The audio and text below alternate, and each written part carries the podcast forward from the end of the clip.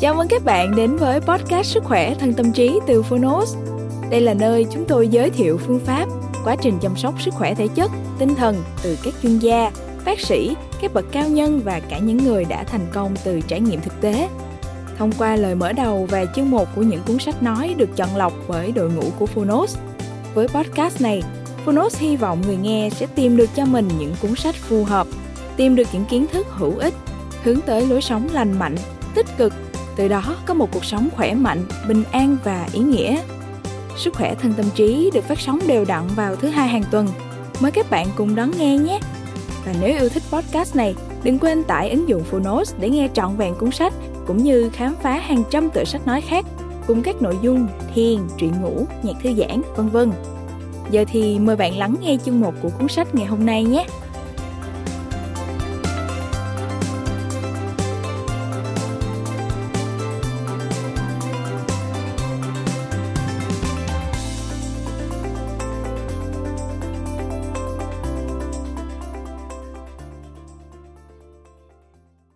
Bạn đang nghe từ Phonos.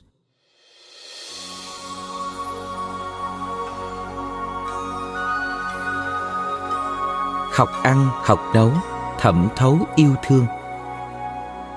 Tác giả Seigaku Người dịch Khương Linh Minh họa Kikue Tamura Độc quyền tại Phonos Phiên bản sách nói được chuyển thể từ sách in theo hợp tác bản quyền giữa Phonos với công ty cổ phần sách Thái Hà.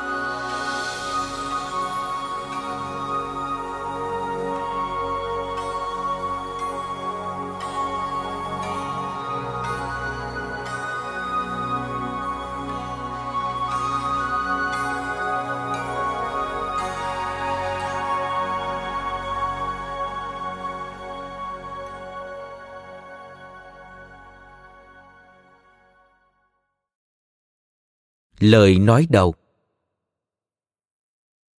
Tôi tên là Seigaku, một tăng lữ. Tăng lữ nghĩa là để chỉ những thiền sư đặt chân tới khắp mọi miền, gửi gắm tới người dân tư tưởng của thiền học. Tăng lữ giống như những áng mây đang trôi trên vòm trời rộng lớn, giống như dòng nước đang chảy xiết trên những con sông trải dài tới tận cuối chân trời. Hiện tôi đang sống tại Berlin, Đức tôi đã và đang truyền đi những tư tưởng của thiền học tới những người mà tôi có cơ hội gặp gỡ như một nhân duyên mà ông trời ban tặng. Tòa lạc tại thành phố Fukui, Nhật Bản, thiền viện Ehei là một trong hai thiền viện lớn nhất của phái thiền ở Nhật Bản. Thiền viện là nơi tu hành và truyền dạy những triết lý của phái thiền do thiền sư Dogen, tức đạo Nguyên Hy Huyền, thành lập vào năm 1246. Bản thân tôi đã từng may mắn có cơ hội được tu hành tại thiền viện Ehi. Trong suốt quãng thời gian ấy, một trong những việc để lại ấn tượng sâu đậm nhất trong tôi chính là nghi thức dùng bữa. Trước khi đến với thiền viện Ehei, tâm trí tôi vẫn luôn nhận thức rõ ràng sự quan trọng của bữa ăn. Ấy nhưng, sự khéo léo và nhiệt thành quy tụ trong nghi thức dùng bữa được truyền lại từ đời này qua đời khác tại thiền viện Ehii thực sự vượt ra ngoài những gì mà tôi có thể tưởng tượng. Cuốn sách mà bạn đang nghe được tạo ra để bạn có thể áp dụng nghi thức dùng bữa được thực hiện như một lẽ đương nhiên tại thiền viện Ehi vào trong cuộc sống hiện đại. Bằng cách đó, các bạn, những thính giả, sẽ có được một trái tim tràn đầy hứng khởi một cuộc đời dồi dào sinh lực. Tôi đã tổng hợp những nghi thức dùng bữa, được truyền lại và thực hiện tại thiền viện Ehei hơn 700 năm vào cuốn sách này. Tôi tin bất cứ ai trên thế giới cũng đều có thể thực hiện được nghi thức dùng bữa tuyệt vời tại thiền viện Ehei. Sau khi ăn xong là đến dọn dẹp. Xong bước dọn dẹp sẽ kết thúc toàn bộ đây là cách dùng bữa có hiệu quả vô cùng lớn. Từng hành động tuyệt đẹp không có lấy một cử chỉ thừa thải của sư thầy cao niên, bày biện bàn ăn tựa như một màn trình diễn nghệ thuật đầy tinh tế. Có lẽ có nhiều người chỉ cần nghe thấy từ nghi thức là sẽ liên tưởng tới những việc làm phiền phức và rắc rối. Thú thực ban đầu, bản thân tôi cũng từng mang ý nghĩ như vậy. Ấy thế mà khi tự mình thử thực hiện những nghi thức ấy, mọi thành kiến mà trước đó tôi áp đặt đã bị phủ quyết hoàn toàn. Từ những quy tắc quen thuộc tới mức người nhật bản nào cũng biết, như bát cơm đặt ở bên trái súp miso đặt ở bên phải, cho đến những quy định mà nghe qua, ta thấy rất buồn cười. Như không được nhét nhiều thức ăn tới mức phòng mang trợn má, hay không được nhìn vào phần cơm của người khác không được chất đầy bát cơm giống như đỉnh núi. Dù rằng tôi biết bản thân những người nỗ lực thực hiện có thái độ rất nghiêm túc. Trong khoảng thời gian được những sư thầy khác hay trụ trì hướng dẫn, tôi đã bắt chước và thực hành theo với tinh thần rất nghiêm túc. Cuối cùng, kết quả mà tôi nhận được với tôi, đó là một điều kỳ diệu. Cho dù chỉ là cơm trắng bình thường thôi, nó cũng mang hương vị ngon tuyệt vị ngon mà trước nay tôi chưa từng được nếm qua. Mặc dù chỉ là cố gắng điều khiển cơ thể theo khuôn mẫu đã được sắp xếp trước, nhưng bản thân tôi lại có thể học được nghi thức một cách tự nhiên. Hơn nữa, tôi lại cảm thấy thư thái, giống như linh hồn đang được gột rửa. Cảm giác này không chỉ một mình người thực hiện cảm thấy như vậy, mà tất cả những người quan sát cũng thấy quá đổi ngạc nhiên khi tâm trạng của mình trở nên nhẹ nhõm nghi thức này thực sự đã được chào đón nồng nhiệt những nghi thức được tiến hành tại thiền viện Ehii dựa trên nội dung của hai cuốn sách Điển tọa giáo huấn, tức là bài giảng cho sư thầy phụ trách nấu ăn và phó chúc phản pháp, tức là phương pháp dùng bữa. Cuốn Điển tọa giáo huấn trình bày chi tiết vai trò của sư thầy phụ trách nấu ăn, người chịu trách nhiệm chính trong nhà bếp của thiền viện, đồng thời cũng đề cập tới cách nấu ăn, thể hiện sự tận tâm, phương pháp quản lý nguyên liệu và dụng cụ nấu ăn cuốn Phó Chúc Phản Pháp đề cập tới quy tắc trên bàn ăn như phương pháp trình bày bàn ăn, ghế ngồi, động tác khi ăn. Tất cả những nghi thức được giới thiệu tới thính giả trong cuốn sách này không phải là những bí quyết đặc biệt hay hiếm có, mà ngược lại, thậm chí có thể chúng là những việc làm đương nhiên mà trước đây bạn đã từng nghe thấy từ người ông người bà của mình.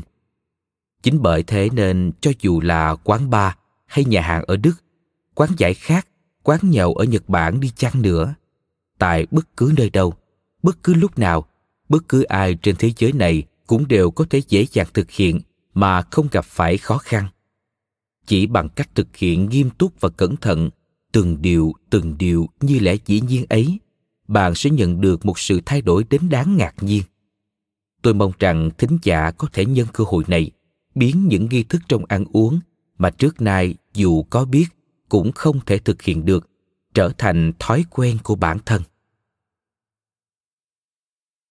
Chương 1 nghi thức trong ăn uống. Tại thiền viện Ehei các tăng lữ dùng bữa như thế nào?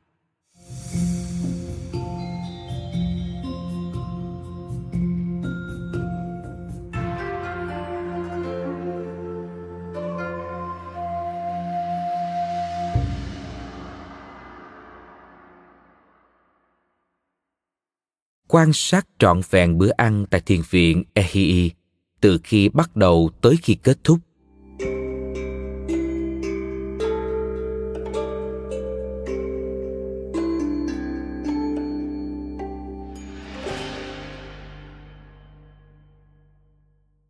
Tôi xin được giới thiệu sơ lược các vị sư thầy tại thiền viện Ehii dùng bữa như thế nào. Ở trên núi sẽ không có nơi giống như nhà ăn mà xã hội bình thường ngoài kia vẫn có. Sau khi thức giấc, các tăng lữ sẽ ngồi thiền tại thiền đường trải chiếu tatami. Và khi ăn cũng giống như khi ngồi thiền, các tăng lữ sẽ ngồi trên đài sen và cùng nhau dùng bữa. Trang phục tăng lữ sẽ mặc là trang phục truyền thống với áo cà sa. Bữa sáng sẽ là cháo, củ cải muối và mè rang. Bữa trưa gồm cơm trắng, súp và một đĩa rau củ muối thứ nhất. Bữa tối có cơm trắng, súp và đĩa rau củ muối nhỏ thứ hai. Rau củ muối sẽ được làm một lần một ngày, sử dụng cho hai bữa ăn. Các loại súp và rau củ muối thì đa dạng. Tuy nhiên về cơ bản, hàng ngày đều là một súp, một rau. Các tăng lữ sẽ tự lấy bộ bát lồng nhau với kích cỡ từ lớn đến nhỏ của mình và dùng bữa. Bộ bát này gồm những chiếc bát được sơn màu đen, xếp chồng lên nhau theo cách thức bát lớn đựng bát nhỏ giống như là búp bê lồng nhau Matryoshka, biểu tượng của văn hóa nước Nga.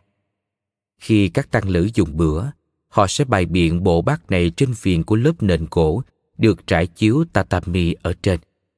Trước tiên, chúng ta hãy cùng tìm hiểu về trình tự nghi thức dùng bữa của các tăng lữ bằng hình ảnh minh họa dưới đây. Sẽ có nhiều từ ngữ mà bạn cảm thấy kỳ lạ, chưa từng nghe qua. Có lẽ cũng có những chỗ sẽ khiến bạn khó hình dung. Với những từ ngữ chuyên môn như vậy, bạn có thể đọc lướt qua chúng cũng không sao cả. Bởi chỉ cần bạn có thể nắm được nội dung khái quát về nghi thức dùng bữa được thể hiện trong những bức tranh dưới đây, điều đó đã khiến trái tim tôi trở nên trọn vẹn. Mời bạn tham khảo hình về kiến thức cơ bản trong nghi thức dùng bữa được đính kèm trên ứng dụng. Lắng nghe tiếng chuông reo, tập trung tại thiền đường.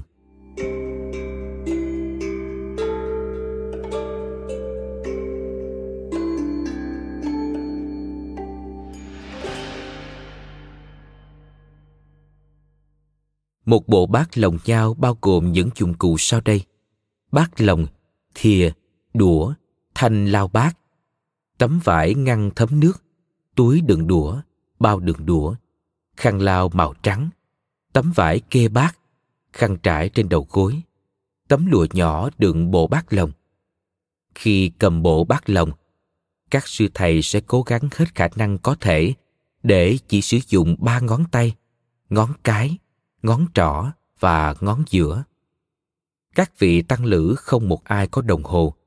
Mọi sự việc xảy ra trên núi đều được tiến hành dựa theo âm thanh như tiếng chuông chùa. Ngoài chuông chùa, cũng có nhiều loại âm thanh khác được quy định để thông báo về những sự việc sẽ xảy ra trong chùa, như âm thanh đánh vào tấm gỗ, tấm đúc đồng hình áng mây, chiếc trống trang trí hình con cá và cây cối, chiếc trống trang trí vân mây khổ lớn, có rất nhiều chủng loại. Âm thanh của tấm đúc đồng hình áng mây vang vọng khắp ngọt núi là tín hiệu báo đã tới giờ ăn. Sau khi nghe thấy âm thanh này, các tăng lữ sẽ ăn vận chính tề và tập trung tại tăng đường. Tăng đường nơi các sư thầy dùng bữa cũng còn được gọi là vân đường hay tọa thiền đường. Đây là địa điểm chủ đạo các vị tăng lữ sử dụng để trải qua cuộc sống tu hành như ngồi thiền, tụng kinh hay ngủ nghỉ. Sau khi đến tăng đường, các tăng lữ sẽ ngồi tại vị trí đã được quy định sẵn. Vị trí này được sắp xếp dựa vào quãng thời gian tăng lữ trở thành một người con của thiền viện Ehei. Sau khi bước đến trước tấm chiếu tatami dùng để tọa thiền của mình, tại đó, trước hết, tăng lữ sẽ hành lễ một lần, sau đó quay lại đằng sau, hành lễ một lần nữa. Nghi lễ này cũng giống như khi các tăng lữ tọa thiền, được gọi là nghi thức vấn vị lân, tức là hành lễ vị trí bên cạnh, và vấn tọa đối, tức là hành lễ vị trí đối diện. Nghi thức này là bắt buộc, dù không có người quan sát cũng tuyệt đối phải thực hiện. Sau đó tăng lữ bước lên tấm chiếu tatami của mình, sắp xếp chiếc dép vừa cởi ra thật gọn gàng và thẳng tắp, hướng về phía bức tường, tọa thiền và chờ đợi. Tấm chiếu tatami là đơn vị cơ bản trong cuộc sống sinh hoạt của tăng lữ, giống như câu nói thức nửa tấm chiếu, ngủ một tấm chiếu. Bộ bát lồng được treo trên trần nhà, vị trí thẳng xuống là phần phiền tấm chiếu tatami. Ngay bên dưới tấm chiếu có một chiếc kệ là nơi cất chăn nệm và vật dụng sinh hoạt. Tuy nhiên, thiên viện Ehei là nơi sở hữu tăng đường có diện tích rộng lớn để hơn 100 tăng lữ cùng sinh hoạt, vậy nên các tăng lữ không cần thiết phải ngồi tại một vị trí cố định. Họ có thể lấy bộ bát lồng nhau từ ngăn kệ của mình được đặt tại một địa điểm khác và mang chúng đến tăng đường. Khi âm thanh của chiếc trống được trang trí hình con cá và chiếc trống trang trí vân mây khổ lớn vang lên là đã đến thời điểm để phân phát đồ ăn. Mọi người cùng đặt bát xuống, ngồi quay mặt, đối diện với nhau. Bày trí bộ bát lồng nhau, nhận đồ ăn từ Cho Unin, sư thầy phụ trách dọn dẹp và phân phát đồ ăn.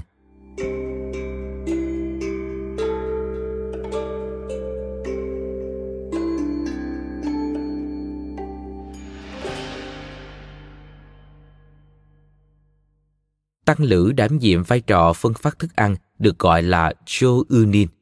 Trước hết, vị tăng lữ này sẽ lau sạch phần viền tấm chiếu tatami bằng khăn lau, khăn ẩm và sạch. Sau đó các vị tăng lữ sẽ đặt bộ bát lồng lên trên phần viền này. Sau âm thanh của giới xích, tức là tiếng kêu giống như tiếng mỏ đuổi chim, các vị tăng lữ sẽ hô vang bài kệ triển bát. Sau đó sắp xếp bộ bát lồng vào các vị trí dựa theo trình tự đã được quy định sẵn.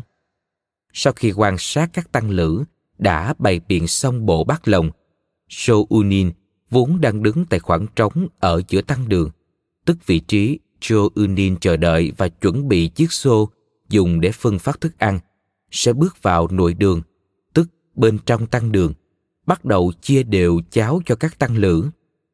Các vị tăng lữ ngồi tại nội đường sẽ hô vang bài kệ tên 10 vị chư Phật. Khi chưa nhận được thức ăn, thông thường các tăng lữ sẽ tọa thiền và kiên nhẫn chờ đợi. Khi Chô Unin đi tới trước mặt, tăng lữ sẽ hành lễ, cầm bát bằng cả hai tay, đưa cho Chô Unin và nhận phần thức ăn của mình. Mời bạn tham khảo hình về trình tự nghi thức trước khi ăn được đính kèm trên ứng dụng.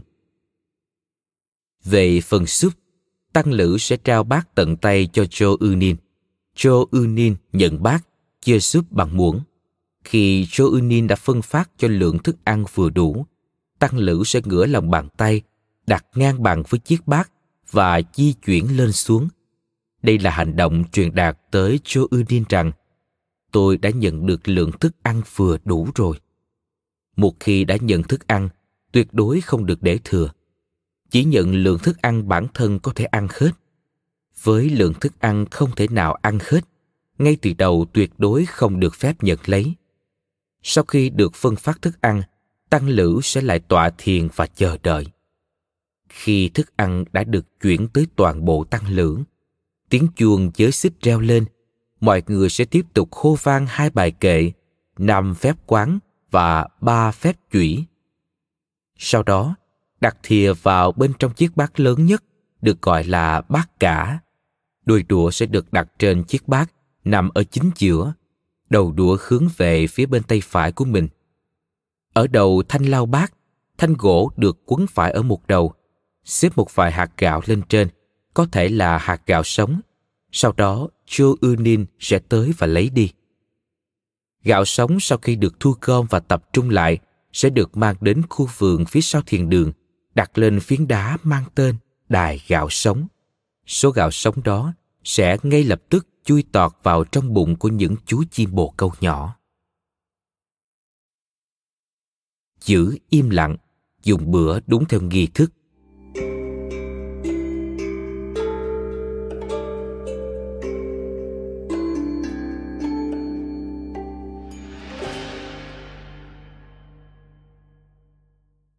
Sau khi hô vang bài kệ ba phép chủy, tăng lữ dùng cả hai tay cầm bát cả.